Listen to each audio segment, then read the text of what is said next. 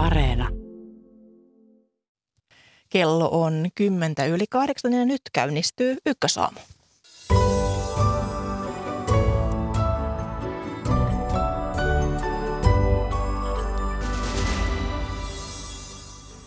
Hoitajalakko on alkanut pari tuntia sitten. Kuulemme kohta tunnelmia menellään olevista mielenilmauksista ja pohdimme myös lakon seurauksia.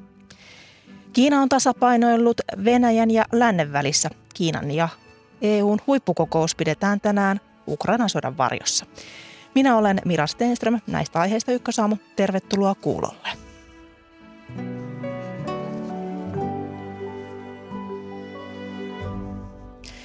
Hoitajajärjestöjen Tehyn ja Superin lakko alkoi siis tänään aamu kuudelta kuudessa sairaanhoitopiirissä. Keskeisin kiistakysymys neuvotteluissa ovat olleet palkat ja kuullaan aluksi lakkotunnelmista. Hyvää huomenta työntekijöitä edustavan Suomen lähi- ja perushoitajaliitto Superin puheenjohtaja Silja Paavola. Ja hyvää huomenta. Hoitajajärjestöt jär- järjestävät siis lakon ensimmäisenä päivänä mielenilmauksia kaikilla lakkopaikkakunnilla ja sinä olet seuraamassa mielenilmausta Helsingissä. Miksi olemme tilanteessa, että hoitoalan työntekijät lakkoilevat? Siksi, että hoitajat ovat vuosia sanoneet, että tämä tilanne on katastrofaalinen. Ja me ollaan monta kertaa sanottu jo, että nyt pitää saada lisää palkkaa. Ja sekä me ollaan sanottu, että pitää saada oikeasti työolot kuntoon. Ö, oli vielä luultua, että saamme tässä sopimuksessa tehtyä sitä, mutta se, että mitä valtakunnan sovittelijalta tuli ehdotuksena, niin se oli todellakin todella huono, jolloin hoitajat ilmoittivat, että nyt on sitten lakon paikka, kun ei mitenkään tätä muuta saa. Niin työnantajat olisivat hyväksyneet tämän sovittelijan esityksen, mutta miksi se sovintoehdotus ei teille kelvannut? Sen takia, että siinä oli jopa heikennyksiä, siinä ei ollut ollenkaan sitä palkkaohjelmaa. Se oli se suurin syy. Kyllä. No, hoitajajärjestöt vaativat sotehenkilöstön palkkojen nostamista viiden vuoden aikana vuosittain 3,6 prosenttia tavallisten sopimuskorotusten lisäksi ja työnantajapuoli pitää näitä vaatimuksia liian kalliina julkiselle sektorille, niin kestääkö julkinen talousvaatimuksenne? Kyllä, koska tämä on myös huoltovarmuutta siihen, että ihmiset saavat hoitoa, he saavat vanhukset hoitoon, mielenterveys ja vammaiset hoitoon. Plus sitten vielä siellä oikeasti, että vanhukset, aikuiset saavat lapsensa hoitoon. On kysymys hoitajapulassa ja siihen pitää huolehtia. Kuntatyönantajat ja sairaanhoitopiirien yli johtajaylilääkärit sekä sosiaali- ja terveysministeriö niin pelkäävät tämän lakon vaarantavan potilasturvallisuuden, niin miten vastaat tähän pelkoon? Tänään Helsingin Sanomissa oli siitä, että itse asiassa tämähän tarkoittaa, että tämä viikonloppuisi ja kesäisin oleva tilanne jatkuisi aina. Joten se ymmärretään, että se voi olla, mutta sitten kuitenkaan ei voida sanoa, että ikään kuin meillä voisi olla se tilanne, että todettaisiin, että hoitajia on vain liian vähän ja tähän pitää tehdä jotain. No, sosiaali- Se korjaantuu sillä, mm. että annetaan lisää palkkaa ja hoidetaan työolot kuntoon. No, sosiaali- ja terveysministeriö ilmoitti eilen käynnistävänsä lainvalmistelun, jolla potilasturvallisuus voitaisiin varmistaa ja Lainsäädännöllä tultaisiin varmistamaan mahdollisuus, mahdollisuus suojelutöitä täydentäviin välttämättömiin velvoitteisiin, jos nykyisen lainmukaiset toimet ei riitä. Niin mitä mieltä olette tästä? Tehyssä? No, se tarkoittaa, että meillä viedään, meiltä viedään oikeasti lakko-oikeus. Eli ei anneta edes mahdollisuutta hoitaa tätä asiaa kuntoon, vaan annetaan mieluummin raippaa työntekijöille, kuin että yritettäisiin löytää siihen oikeasti ratkaisu niin onhan se jotenkin aivan käsittämätöntä, että ei, löydet, ei yritetä edes löytää ratkaisua, vaan käytetään sitä työnantajan ja valtiovallan direktio-oikeutta, oli se sitten valmiuslaki tai potilaslaki.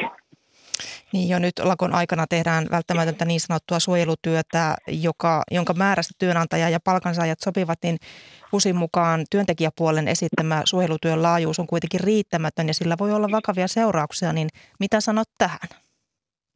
No he totesivat sen itsekin, että me kuvitellemme, että voimme koko ajan olla ikään kuin päivystystilaisuuksissa viikonlopputilanteessa. Eli se on sallittua josta hoitajat on sanoneet monta kertaa, että sitä on liian vähäistä hoitohenkilökuntaa ja siihen pitää reagoida. Ja nyt tähän pitää reagoida oikeasti. Mutta ei millään tavoin löydetä sitä oikeaa keinoa, jota me ollaan tarjottu monta kertaa. Ja nyt se on niin, että se palkkaohjelma ja työolojen parantaminen on se keino, millä me tämä huoltovarmuus ja hoitajapula saadaan tauttumaan. Ruotsissa hoitajien palkkatasoa korotettiin muutama vuosi sitten ohjelmalla, joka päätettiin valtiopäivillä ja Tampereen yliopiston sosiologian emeritusprofessori Harri Melin arvioi eilen ykkösaamussa, että tällaista tarvitaan myös Suomessa, eli käytännössä eduskunta päättäisi täältä, täällä vastaavasta, niin miltä se malli kuulostaisi? No siis sille jos ajatellaan, että tulevaisuudessa sote, eli sosiaali- ja terveyspalvelut ovat hyvinvointialueella. Ihan oikeasti ne on siellä. Ja sen valtiovalta kustantaa täydellisesti. Kuntiin jää silloin varhaiskasvatus ja sivistystoimi isoina toimijoina, ja sielläkin on siis hoitajia. No jos nyt sovintoa ei saada kahdessa viikossa aikaan, niin lakko laajenee, niin miten pitkälle Silja Paavola olette valmiita menemään? No me otetaan nyt sille, että aloitetaan tästä ensimmäisestä lakosta ja lakkoalusta ja toivotaan oikeasti, että siinä neuvottelupöytään meidät kutsutaan. Me emme ole katkaisseet neuvotteluja. Eli odotatte kutsua selkeästi? Odotamme kutsua. Superin puheenjohtaja Silja Paavola, kiitos näistä tiedoista. Kiitos. Hei. Ja mennään sitten Ouluun. Pohjois-Suomen sairaanhoitopiiri on yksi kuudesta lakkoalueesta ja toimittaja Hanna Juopperin haastateltavana on sairaanhoitajia edustavan Tehyn Pohjois-Suomen sairaanhoitopiirin puheenjohtaja Outi Puoskari hoitoalan ja hoitajalakko alkoi muutama tunti sitten Oulussa pikkupakkasessa. Oussin sisäänkäytien yhteydessä ovat lakkovahdit löytäneet myös paikalle, eli se on yksi sellainen näkyvä merkki siitä, että lakko on käynnissä. Tehyn Pohjois-Pohjanmaan sairaanhoitopiirin puheenjohtaja Outi Puoskari. Miten nämä lakon ensimmäiset tunnit ovat alkaneet? No kiitos ihan hyvin. Rauhallista toistaiseksi, sanotaanko näin ää, suojelutyöhön kutsutut ovat tulleet töihin ja, ja näillä mennään. No jos käydään tätä lakon taustaa vielä läpi, niin mikä on se perimmäinen syy, Outi Puoskari, että tämä lakko on alkanut? Ää, pitkään jatkunut hoitoalan hoitajapula ja sitten tuota, se, että palkat ja työolot eivät kohtaa. Eli on joustettu todella pitkään jo ennen koronaa, koronan aikana etenkin ja, ja nyt on sellainen aika vihdoinkin, että tälle asialle täytyy tehdä jotakin. Tämä ei ole tullut kenellekään yllätyksenä. Raha on myös iso asia. Minkälaiset ovat nyt ne Tehyn palkkavaatimukset, jos ne vielä tähän kerrataan? No, Tehyn tärkein tavoite tälle liittokierrokselle on ollut palkkaohjelma, eli viiden vuoden ajaksi 3,6 prosentin korotus normaalikorotusten lisäksi. Ja se on kohtuullinen siihen työmäärään ja vastuuseen nähden, mitä hoitajat tekevät. Sinä olet juuri matkalla neuvotteluihin, eli tässä paikallisella tasollakin käydään neuvotteluja ihan jatkuvasti. Minkälaiset asiat näissä neuvotteluissa ovat esillä?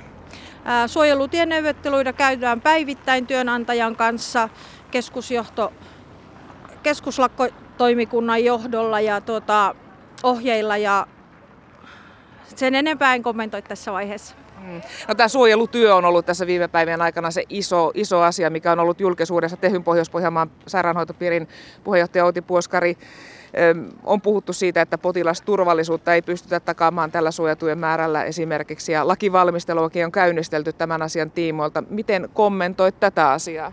Ää, suojelutyötä me annamme neuvottelujen mukaan ja niitä käydään päivittäin. Minkälainen henki näissä neuvotteluissa on? Toistaiseksi ihan hyvä. No, mitä haluaisit sanoa sellaiselle ihmiselle, jolle on tullut vaikka tällä viikolla nyt puhelu siitä, että se oma hoito lykkääntyy tuonnemmaksi tämän lakon vuoksi? Minkälaiset terveiset haluaisit lähettää sellaiselle ihmiselle? Ää, sen, että jatkossakin me tarvitaan hoitajia.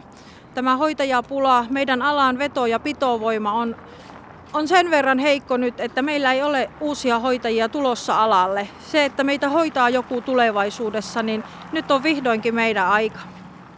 No, lakko on alkanut tänä aamuna kello kuusi. Tietysti ennustajan rooli on vaikea mutta, ja hankala, mutta mitä arvioit Outi Puoskari tämän lakon kestosta?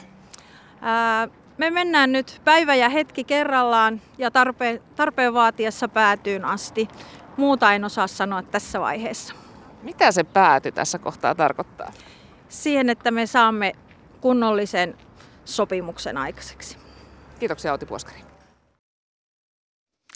Näin siis Oulusta kerrottiin. Hetki kerrallaansa mennään. Ja tämä ratkaisua vailla oleva työtaistelu tuntuu nyt ympäri Suomea sairaaloiden arjessa. Huomenta ja tervetuloa lähetykseen diagnostiikkajohtaja Lasse Lehtonen HUSista. Hyvää huomenta. Ja huomenta ja tervetuloa yksityisiä työnantajia edustavan hyvinvointiala Hali ryn hoivajohtaja Arja Laitinen. Huomenta. Ja kerrotaan tässä vaiheessa, että pyysimme myös työnantajapuolta, kunta- ja hyvinvointialuetyönantajat KT tähän keskusteluun mukaan, mutta he ilmoittivat, etteivät tämän sovitteluprosessin ollessa kesken käy debattia julkisuudessa. Mutta Lasse Lehtonen, Helsingin ja Uudenmaan sairaanhoitopiiri on siis Suomen suurin sairaanhoitopiiri, niin millä mielin katsotte nyt tänä alkanutta lakkoa? Kovasti huolestuneena.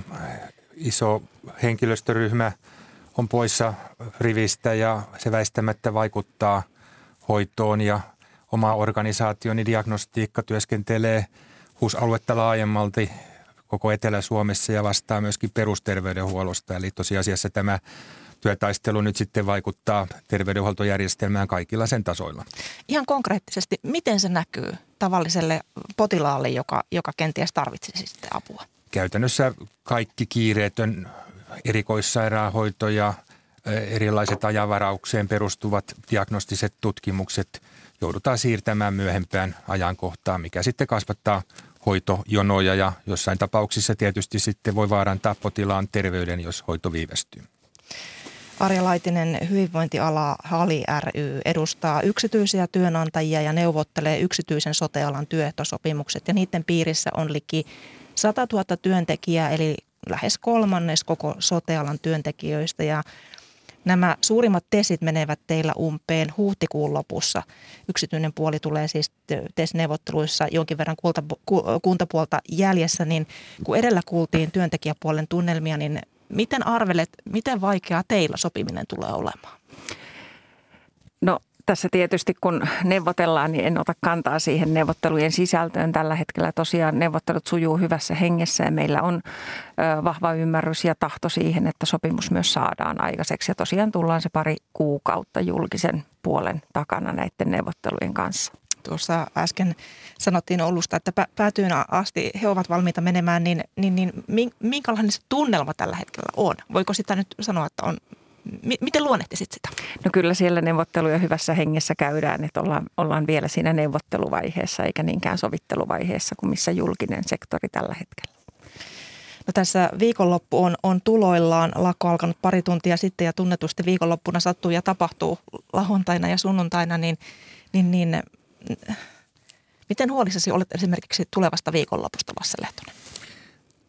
Huolissa tietysti täytyy olla. Varmaan ihmiset tiedostavat tämän tilanteen ja toivottavasti sitten pienempien ongelmien kanssa jäävät kotiin, kotiin kärvistelemään. Haasteena tulee ennen kaikkea olemaan se, että vaikka sinne päivystykseen ehkä pääsee, sielläkin on vajaa miehitys, niin sitten mitä tapahtuu sen jälkeen. Eli kun tämä hoitojärjestelmä on vähän kuin vesijohto, jossa vesi virtaa eteenpäin, eli potilaiden pitäisi sieltä päivystyksistä päästä sitten jonnekin, jos ei kotiin, niin sitten osastoille tai jatkohoitoon, ja jos nämä etenemistiet on kaikki tukittu käytännössä sen takia, että siellä ei ole henkilöstöä, niin se päivitys kovasti ruuhkautuu ja sitten joudutaan tilanteeseen, jossa on hyvin vaikea sitten enää hoitaa niitä siellä olevia potilaita. No onko tämä suojelutyön määrä nyt sillä tasolla, että potilastyö ei vaarannu?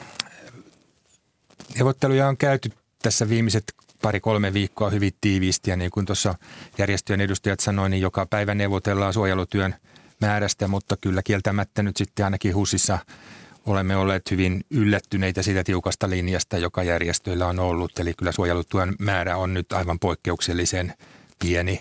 Sairaalathan toimivat 24-7 periaatteella, mikä käytännössä edellyttää, että noin 50-60 prosenttia henkilöstöstä pitäisi olla saatavilla, jotta tämä ympärivuorokautinen toiminta pyörii ja monelta osin nyt sitten se henkilöstömäärä, mikä suojelutyöhön on osoitettu, on selkeästi alle se 50 prosenttia, esimerkiksi diagnostiikassa joiltain osin vain 20 prosenttia. Eli kyllä se todella pahasti iskee tähän hoidon saatavuuteen.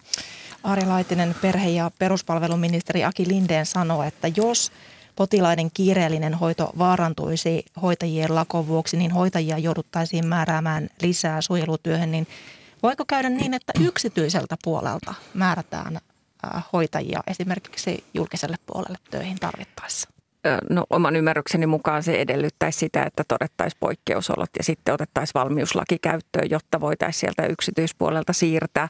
Mä toivoisin kovasti itsekin perushoitaja- ja sairaanhoitajatutkinnon suorittaneena, että me pohdittaisiin nyt tämän, tämän palkkakiistan lisäksi myös niitä muita keinoja, mitä meillä on hoitajapulan selättämiseen ja niitä meillä on aika paljon ja, ja semmoisia myös, mihin ei tarvittaisi erillistä lainsäädäntöä eikä, eikä sääntelyn, niin kuin, tai, tai menisi paremminkin tämmöisellä sääntelyn purkamisella. Eli tuota, nyt on todella niin kuin kovat keinot käytössä ja se herättää ihan varmasti kaikissa kansalaisissa paljon huolta ja meillä on sitä huolta myös tästä koronasta ja, ja maailmantilanteesta johtuen. Niin teillä, te olette arvostelleet Ari Laitinen sitä, että, siis että, että työntekijät näkevät palkankorotukset lähes ainoana ratkaisuna työvoimapulaan, niin, niin keinoja on kuitenkin teidän mielestä useita, niin jos tiivistät, niin mitä ne keinot käytännössä on? Sääntelyn purkaminen, eli se, että me hyväksytään hoiva-avustajat sosiaalipalveluihin, esimerkiksi asumispalveluihin, sinne missä sitä lääketieteellistä osaamista tarvitaan huomattavasti vähemmän.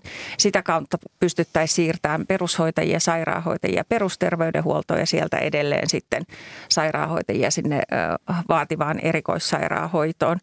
Pätevyyksien sään, niin kuin tarkastelu, sääntelyn purkaminen ja sitten myös tämä kansainvälisen rekrytoinnin mukaan tuominen tähän hyvin vahvasti vahvasti ja kielikoulutuksen joustavoittaminen ja, ja, ja hyväksyminen se, että, että ihan jokaisessa tehtävässä meidän sotekentällä ei tarvita täydellistä suomen kieltä, vaan, vaan pitäisi tarkastella jokainen tehtävä erikseen. Lasse Lehtonen, miltä nämä avaukset kuulostavat? Aika epärealistisilta. Me ollaan näitä yritetty tässä viimeiset vuodet aika lailla ja ulkomaista rekrytointia kun ajattelee, niin Suomessa on alhainen palkkataso, korkea verotus – huono ilmasto, vaikea kieli, on hyvin vaikea saada Euroopasta ja vaikea saada Aasian maistakaan tänne, kun näistä hoitajista kilpaillaan aika, aika kovasti.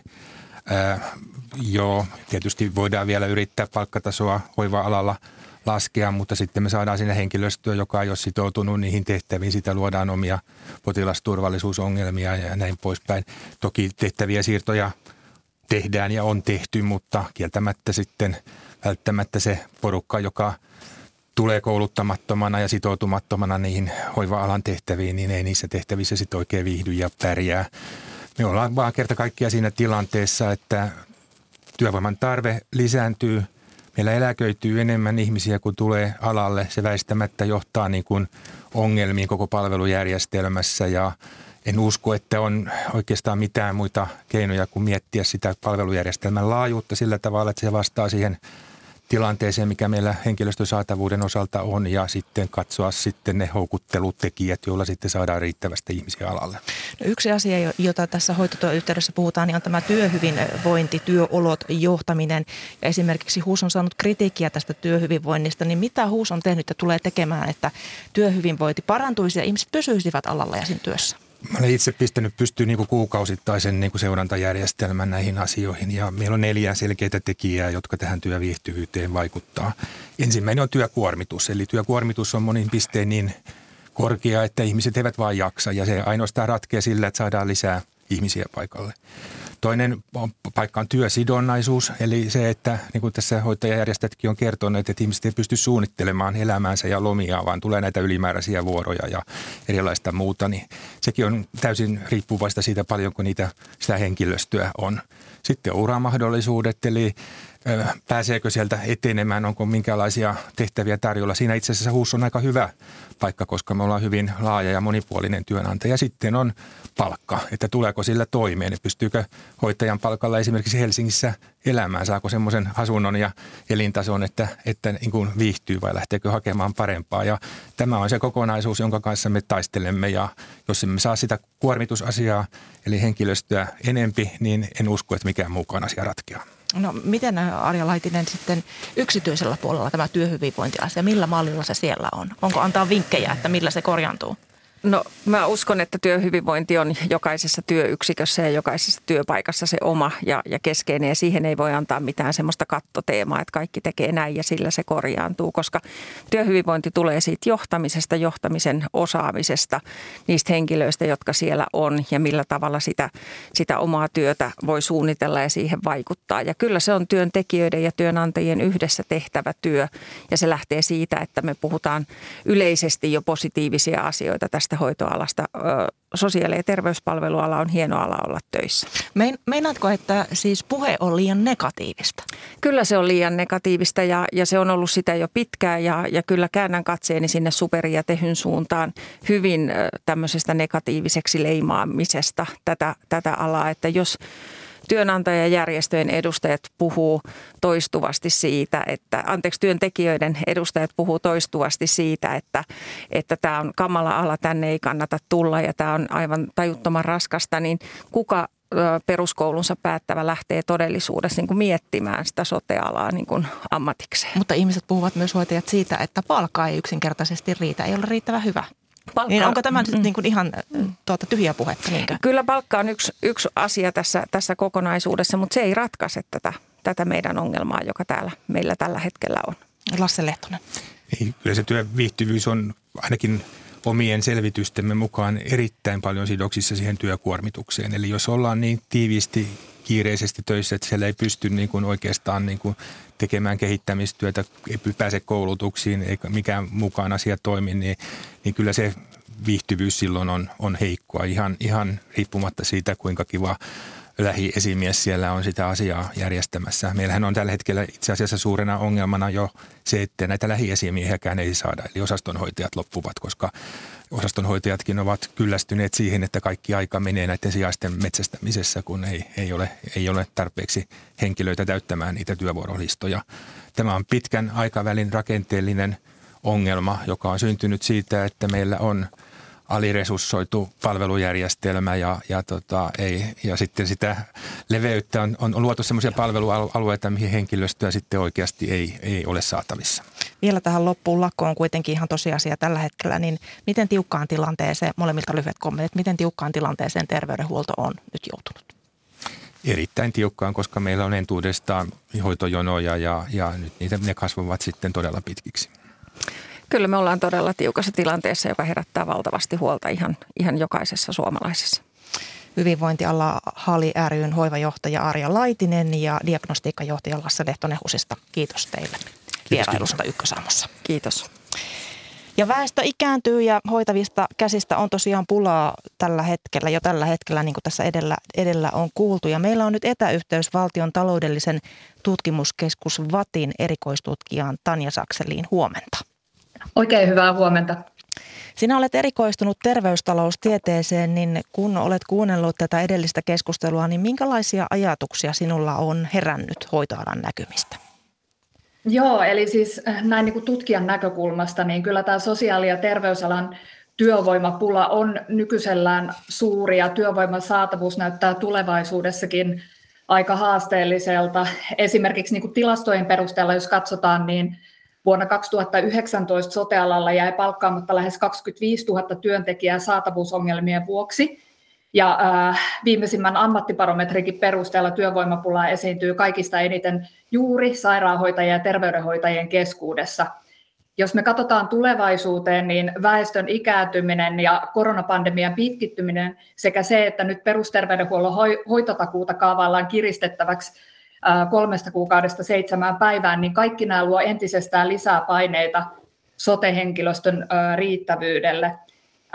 Tässä keskustelussa nostettiin esiksi, esille lisäksi ulkomaisen työvoiman saatavuus ja hyödynnettävyys niin kuin tämän työvoimapulan yhtenä mahdollisena ratkaisuna, niin onhan se myös niin, että niin kuin Suomen työmarkkinan houkuttelevuutta ylipäätään heikentää se, että hoitajien palkkataso laahaa perässä muita Pohjoismaita. Eli pärjääkö Suomi siis palkkakilpailussa muiden Pohjoismaiden kanssa? Itse asiassa heikko palkkaus ja työolot voivat lisätä halukkuutta lähteä Suomesta töihin ulkomaille Ää, toki niin kuin tilastojen perusteella ulkomaille lähtevien määrä hoitajien keskuudessa on ollut suhteellisen vähäistä, jos verrataan niin kuin koko siihen hoitajatyövoiman määrään.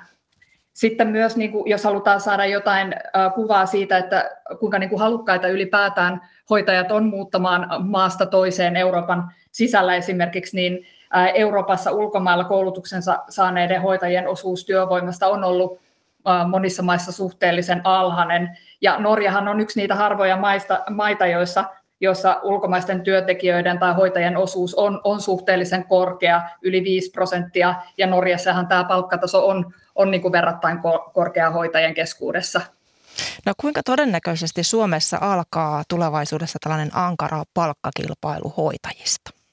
Joo, tämä on, tämä on kyllä hyvä kysymys. Eli jos me niin kuin ajatellaan tätä kysymystä niin kuin yleisellä tasolla, niin mitä vähemmän meillä on työvoimaa ja mitä suurempi tarve on olemassa hoitajien työpanokselle esimerkiksi väestön ikääntymisen johdosta, niin voisi kuvitella, että sitä kovempaa kilpailua työntekijöistä ollaan valmiita käymään esimerkiksi palkan avulla.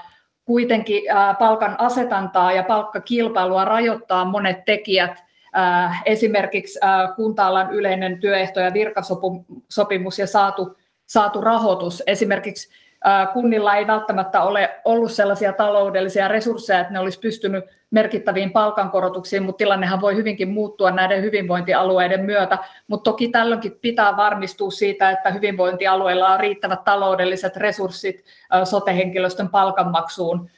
Eli, eli resurssithan tulee sitten sieltä valtiovallan puolelta tässä kohtaa, kun ei ole tätä verotusoikeutta hyvinvointialueella. Ja sit, joo, ja onhan toki niin kuin muitakin tekijöitä, jotka sit saattaa niin kuin vähentää sitä palkkakilpailua, esimerkiksi palkkojen yhteensovittaminen palkkaharmonisoinnin kautta, jolloin mahdollisuudet palkkakilpailuun hyvinvointialueen sisällä saattaa olla aika, aika rajalliset. Mutta kun tähän hyvinvointialueisiin liittyy palkkaharmonisointi, niin voiko hyvinvointialueiden välille tulla joo, palkkakilpailu? Joo, toki se on mahdollista. No mit, eli, mitäs jos tämmöinen eli niinku palkkakilpailu... alueen sisällä ei välttämättä niin paljon, mutta sitten alueiden välillä kyllä. No mitä jos tämmöinen palkkakilpailu syntyy hyvinvointialueiden välille, niin parhaneeko nykytilanne käytännössä loppujen lopuksi mitenkään?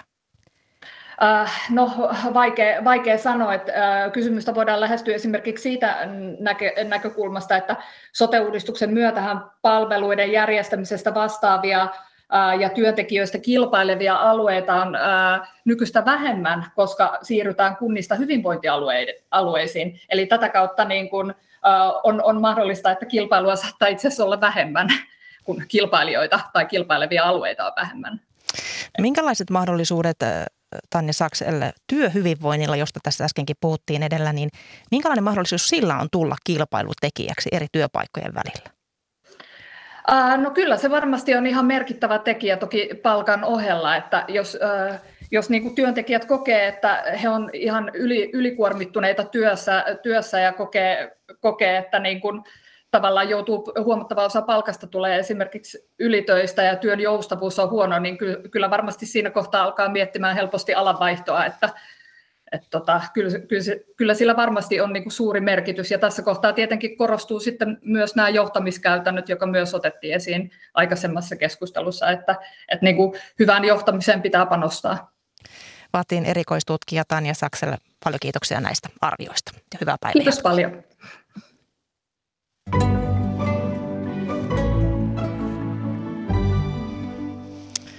Terveydenhuollosta siirrymme EUn ja Kiinan huippukokoukseen, nimittäin EU ja Kiina pitävät tänään huippukokouksen.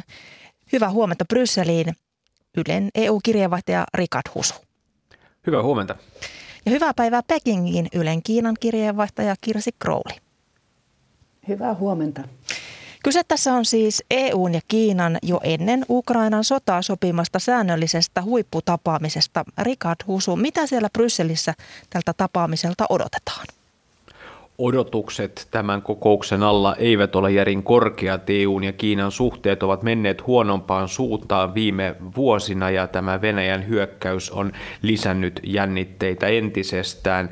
Selvää on se, että Kiina ei ole valmis tekemään pesäeroa Venäjän sodasta huolimatta ja EUn pelkona on tietenkin se nyt, että että Kiina entisestään lähtee tukemaan Venäjää esimerkiksi ase, aseita viemällä tai sitten vesittämällä näitä lännen pakotteita. Eli toivomuksena on tosiaan se, että Kiina pysyisi tämän konfliktin ulkopuolella eikä eskaloisi tätä entisestään.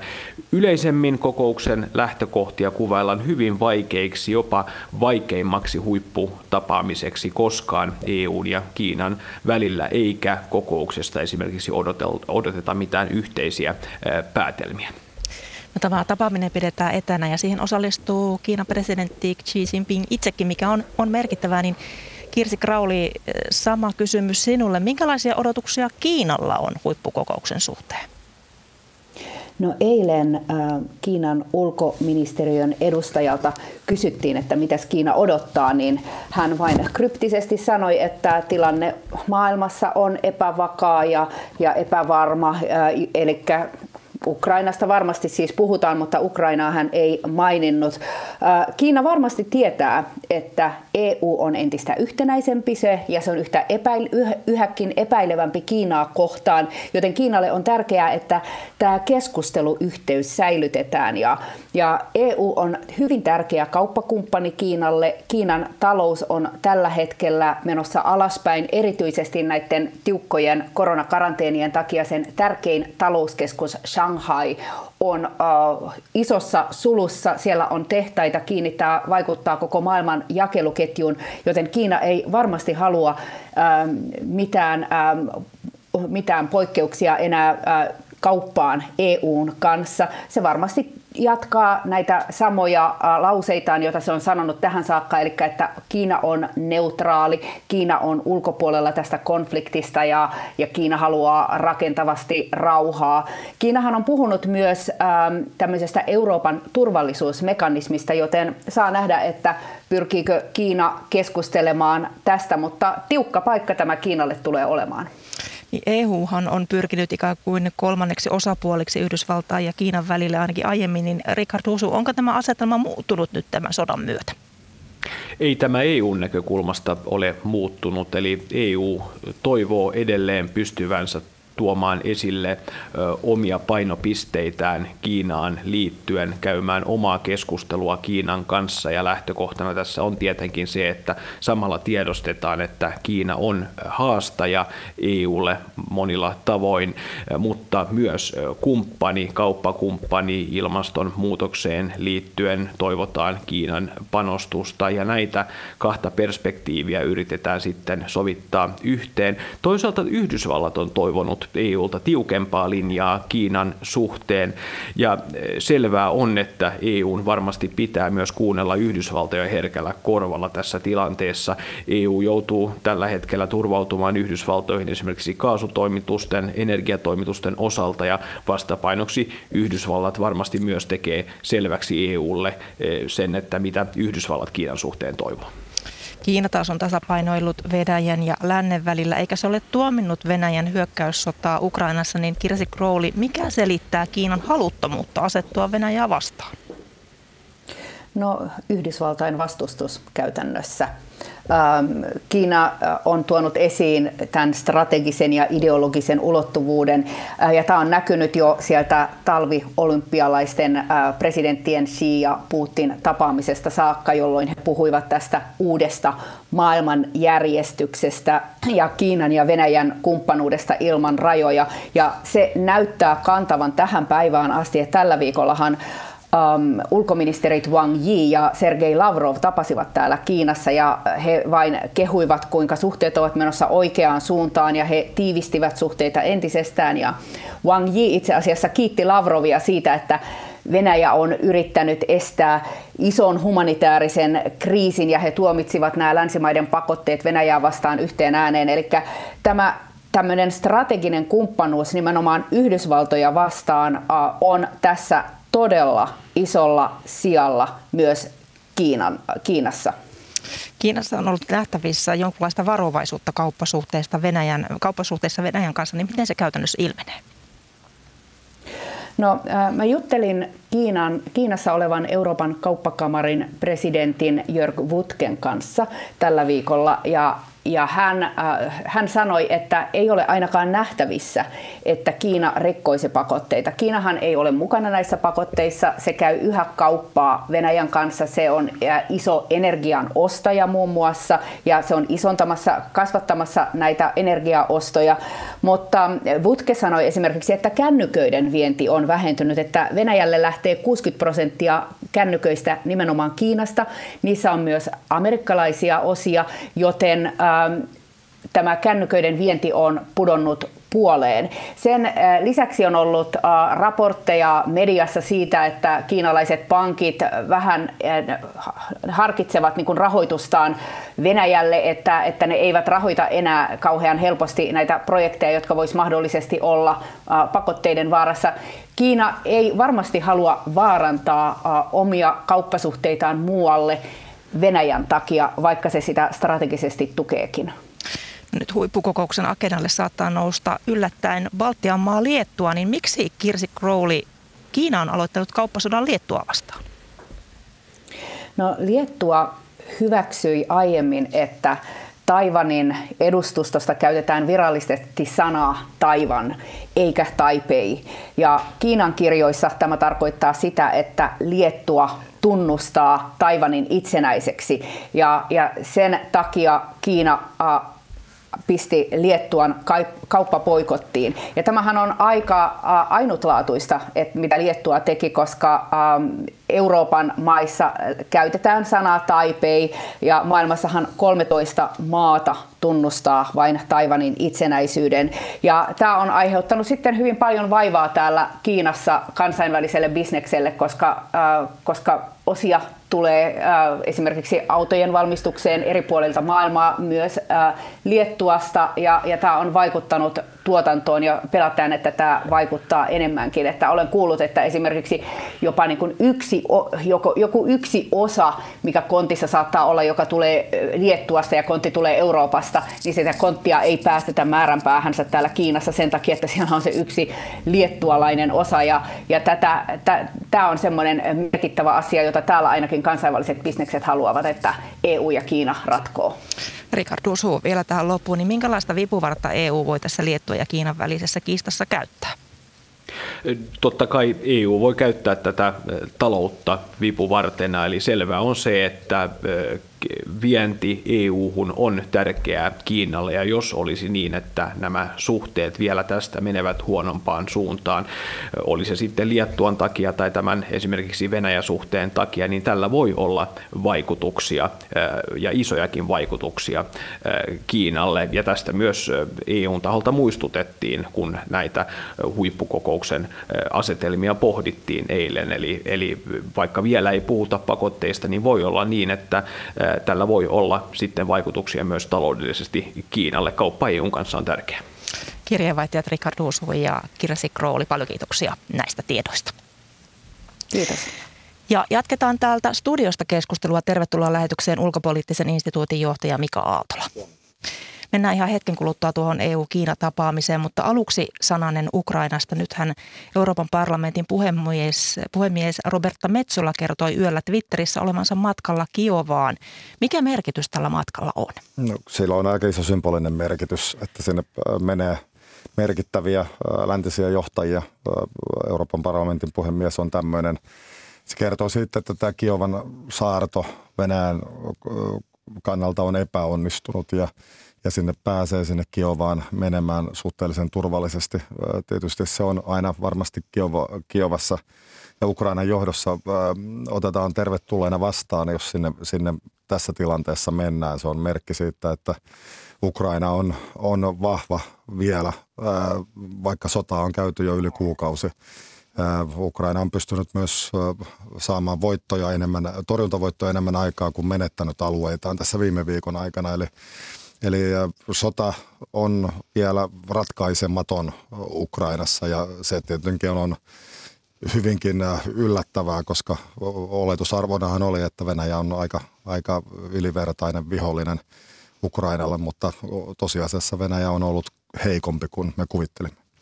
No nythän tämä päivä on semmoinen merkkipaalupäivä, että myös siinä suhteessa, että Venäjä vaatii maksuja kaasutoimituksista ruplissa mm. tästä päivästä lähtien, niin, niin kun osa, osa tuota EU-maista on ilmoittanut, että he ei aio käyttää ruplaa kaasutoimitusten maksamisessa, niin mitä luulet, että tässä tapahtuu tämän päivän ja kenties viikonloppuaikana? No siis tässä on niin kuin tapahtumassa aika nopeasti siis sitä, että, että Venäjän öljyn ja kaasun toimitukset Eurooppaan saattavat pienentyä. Eurooppahan tietysti on toivonut, koska me olemme olleet hyvin riippuvaisia Venäjän energiasta niin, niin on toivonut, että se ei tapahtuisi kovin nopeasti, koska se tulee nostamaan sitten hintoja, öljyn ja kaasuhintoja Euroopassa.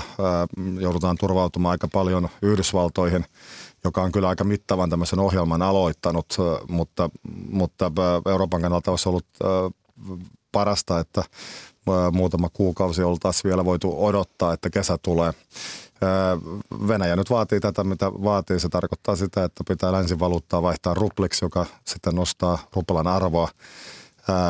Ja sitä käytetään nyt tämmöisenä keinona. Katsotaan nyt sitten, että mitä Venäjä oikeasti tulee, tulee vaatimaan, koska siis onhan se Venäjällekin melkoinen tappio, jos öljyä ja kaasua ei enää Eurooppaan virtaa. Eli, eli, eli siinä pelataan nyt tämmöistä vähän semmoista... Ää, kanapeliä, eli, eli kiihdytetään kohti jyrkänettä ja katsotaan kumpi niin kuin jarruttaa ensimmäisenä, niin, niin, niin kumpi se on, Euroopan unioni vai, vai sitten, sitten Venäjä? No hetki sitten tulleiden tietojen mukaan venäläiskuvernööri väittää Ukrainan hyökänneen polttoainevarastoon Venäjällä. Ukrainan sotilashelikopterit ovat hyökänneet Ukrainan rajan läheisyydessä Venäjällä Pelgorodin kaupungissa sijaitsevaan polttoainevarastoon. Varastoon näin väittää Pelgorodin aluekuvernööri uutistoimisto Reutersin mukaan ja myös venäläinen uutistoimisto TAS on raportoinut aiheesta. Ukraina ei ole vahvistanut tietoja ja Reuters ja taas uutisoivat aiemmin aamulla myös tulipalosta alueelta. Niin miltä alueella, miltä tämä kuulostaa? No se kuulostaa sitten, että se sodan häntä, se niin kuin olen useasti todennut, niin se on aika arvaamaton ja, ja totta kai siis Ukrainalla on itsepuolustusoikeus. Sillä on myös niin kuin oikeus sitten, sitten niin kuin ennaltaehkäisevästi iskeä niille, niille alueille, joissa sotaa tuetaan. Eli, eli tämä siinä onkin mielenkiintoista, kun Ukrainan joukot etenevät kohti Venäjän rajaa joissakin paikoissa, niin, niin, niin mitä, mitä sitten tapahtuu. Ja sitten toinen on tämä, että, että mikä on Ukrainan kyky iskeä tuonne Etelä-Venäjälle. Niitä on nyt tapahtunut muutama tämmöinen, isku ja sapotaasi.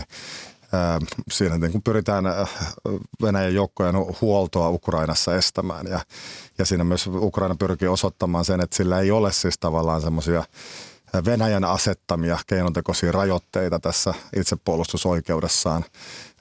Ja tietysti Venäjällä nyt sitten pidetään sitä skandaalina, jos Venäjän hyökkäyssota sapotoidaan Venäjällä, ja, ja, ja, mutta noin yleisen, yleisesti ottaen sodassa näin usein käy.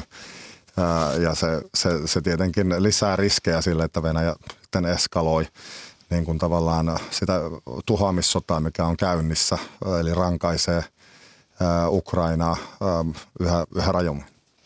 Mennään sitten tähän Kiinaan. Tosiaan EU-johto tapaa Kiinan johtoa videovälityksen yhteydellä, niin miten kriittisenä pidät tätä tapaamista tässä maailmantilanteessa? No se kertoo meille ehkä semmoisen Richterin asteikon antaa siitä, että mitkä suhteet tällä hetkellä ovat. Eli kun sotaa käydään Euroopassa, niin Euroopallahan tietysti on, on iso tämmöinen intressi estää sitä, että Kiina tukisi Venäjää. Ja, ja sitä pelkoja on ollut siitä, että, että Kiina niin kuin luopuu tästä neutraalista Venäjän kallellaan olevasta neutraalisuudesta ja, ja laajamittaisemmin tukee sitten Venäjää taloudellisesti mm, ja ehkä myös sotilaallisesti, niin tätä tietenkin pyritään ennaltaehkäisemään, eli, eli suhteellisen tiukkaa viestiä varmaan lähetetään Kiinaan. Eli Eurooppahan määritellyt Kiinan niin kuin mahdolliseksi tämmöiseksi kumppaniksi, mutta toisaalta myös niin kuin haastajaksi ja kilpailijaksi. Ja se kallistuu varmasti tämä keskustelu yhä enemmän siihen, että, että, että jos Kiina nähdään Euroopassa, joka on maailman suurin markkina-alue, negatiivisesti, niin, niin se saattaa tuottaa Kiinalle vaikeuksia tuot, ää, toimittaa ää, Kiinan talouden kipeästi tarvitsemia ää, tuotteita Euroopassa, että myynti vähän niin kuin tyrehtyy ja siihen saattaa tulla rajoitteita. Eli kyllä Kiinallakin on siinä paljon menetettävää ja Kiina nyt sitten tasapainottelee vähän, että, että se odottaa ja katsoo. Sillä on tietty ideologinen sympatia suhteessa Venäjään. Yksivaltaisilla, mailla on tämmöinen tietty solidaarisuus halutaan vastustaa länttä ja sitten, sitten toisaalta Kiina tietää, että se on hyvin riippuvainen Euroopan ja Yhdysvaltojen markkinoista, mutta toisaalta sitten Euroopassakin tiedetään, että jostakinhan pitää saada tuotteita markkinoille, jotka on suhteellisen edullisia, eli, eli nämä markkinahäiriöt, niitä nähdään jo hintojen nousua Euroopassa, niin, niin siinäkin on omat rajansa, eli, eli Eli kummatkin joutuvat vähän tasapainottelemaan, mm. mutta siis tiu, tiukempi on, on keskustelujen sävy kuin tähän mennessä. Niin, Kiina ei ole mitenkään ongelmaton kauppakumppani. Sillä on nähty, että se voi kontrolloida arvaamattomasti yrityksiä myös ulkomailta. Niin minkälaista harkintaa EU joutuu nyt käyttämään Kiinan kanssa? No, no se joutuu siis enemmän käyttämään sitä niin sanottua regulatiivista säätelyvaltaa, joka voi pitää sisällään esimerkiksi tuontitulleja – Niistä on puhuttu jo jonkun, jonkun aikaa, mutta kuten sanoin, niin tällä hetkellä varmaan ei Kiina eikä Eurooppa kaipaa mitään lisähäiriöitä maailmanmarkkinoilla ja tämmöistä äkillistä globaalin talouden poiskytkentää, niin, niin, niin pelätään, koska ne seuraukset on aika, aika isoja. Enkä usko, että kummallakaan osapuolella on siihen intressejä. Jos Kiina tukisi Venäjää niin, niin se ei varmasti Euroopasta ystäviä saisi, koska siis sotaa käydään Euroopassa. Eli, eli se olisi Kiinan kannalta ehkä, ehkä haitallinen teko, mutta toisaalta taas sitten varmasti ideologisista syistä niin, niin Kiinassa halutaan nähdä, että Venäjä nyt ei, ei joudu kovastikaan alakynteen tuolla – tuolla Ukrainassa. Ja, ja siinä sitten niin kuin puhutaan Kiinassa tällaisista termeistä, kuten uusi turvallisuusmekanismi Euroopassa, joka siis on lähellä se, mitä Venäjä tavallaan tavoitteli niillä ukaaseillaan joulun alla. Ja sitten puhutaan tästä humanitaarisesta aspektista. Tavallaan käytetään hyvin tämmöisiä sanoja, jotka sopii siihen venäläiseen tapaan ymmärtää se asia. Ja kolmanneksi pitää mainita myös se, että, että Putinin operaatio on sujunut huonosti Ukrainassa ja kiinalaisessa niin kuin harmonisessa maailmankuvassa, niin, niin, niin Putin on vähän niin kuin huono ystävä tässä suhteessa, eli, eli laittaa Kiinan maineen vähän alttiiksi sille, sille kritiikille, että Kiina tukee hyökkäyssotaa. Tässähän, niin kuin aikaisemmin kuultiin, niin ulkoministerit Lavrov ja Wang tapasivat keskiviikkona Kiinassa ja ennen vierailua Lavrov sanoi muun muassa, että maailma käy parhaillaan erittäin vakavaa vaihetta läpi kansainvälisissä suhteissa ja me yhdessä teidän kanssanne ja meille myötämielisten maiden kanssa siirrymme kohti moninapaista, oikeudenmukaista, demokraattista maailmanjärjestystä, niin onko tässä nyt käynnissä jonkunlainen globaali yritys vallan uusiahosta? No siis sitähän tietysti ollut koko ajan valmisteilla, eli, eli tässähän on oltu vuosikausien äh, huolissaan sitten Kiinan noususta – Yhdysvalloissa erityisesti on pelätty tätä vertaisvastustajan tuloa. Myös Euroopassa on ollut, ollut tietynlaista jännitettä suhteessa Kiinaan, kasvavaa jännitettä. Ja usein tämmöiset niin kuin vallan, ää, valtakiistat niin kuin globaalilla tasolla, niin ne, ne saa aikaan niin kuin konflikteja, joko yksittäisiä tai sitten sarjoja konflikteja. Ja, ja kaikki varmasti ymmärtävät tämän niin kuin vaihtoehdon ja, ja varmaan kaikki ovat myös huolissaan siis siitä, että mitkä sen seuraukset olisivat. Ää, eli, eli siinä on tämmöisiä niin kuin vakauttavia huolia paljonkin olemassa, mutta toisaalta sota myös kiihdyttää asioita. Se niin kuin, ää, nopeasti laittaa maita niin kuin harkitsemaan omaa rooliaan suhteessa siihen sotaan ja kenen puolen he valitsevat. Ja, ja se tietenkin saattaa sitten johtaa siihen, että jos Kiina valitsee niin kuin Venäjän puolen joko halukkaasti tai vastentahtoisesti, niin, niin sitten siitä on isoja seurauksia globaalilla tasolla. Kiina voi nähdä siinä myös mahdollisuuksia, mutta toisaalta jos kiinalaisia yhtään ymmärtää, niin, niin heillä niin kuin aikajänne ei ole näin tiukka kuin Putinilla oli. Eli, eli Putin lähti etukenoisesti sotaan, kun Kiina olisi jo valmis ollut odottamaan tätä isoa haastetta vielä vuosikausi. Ulkopoliittisen instituutin johtaja Mika Aaltola, paljon kiitoksia näistä arvioista ja Kiitoksia. kiitos vierailusta Ykkösaamussa. Ja tätä EU-Kiina-tapaamista, kuten myös hoitajalakkoja ja Ukrainan sotaa seurataan tämän päivän aikana ja uusimmat tiedot löytyvät aina osoitteesta yle.fi. Kanssani tätä lähetystä ovat tehneet Veikko Eromäki, Matti Konttinen ja Marjo Näkki. Tuottajana on ollut Tarja Oinonen ja äänitarkkailun on hoitanut Pasi Ilkka. Huomisesta Ykkösaamusta kerrotaan sen verran, että Ykkösaamussa on vieraina valtiovarainministeri Annika Saarikko ja tuo lähetys alkaa radiossa ja TVssä kello 10.05. Mutta nyt Radion Ykkösaamu päättyy. Minä olen Mirasti Eström ja toivotan sinulle hyvää päivän jatkoa.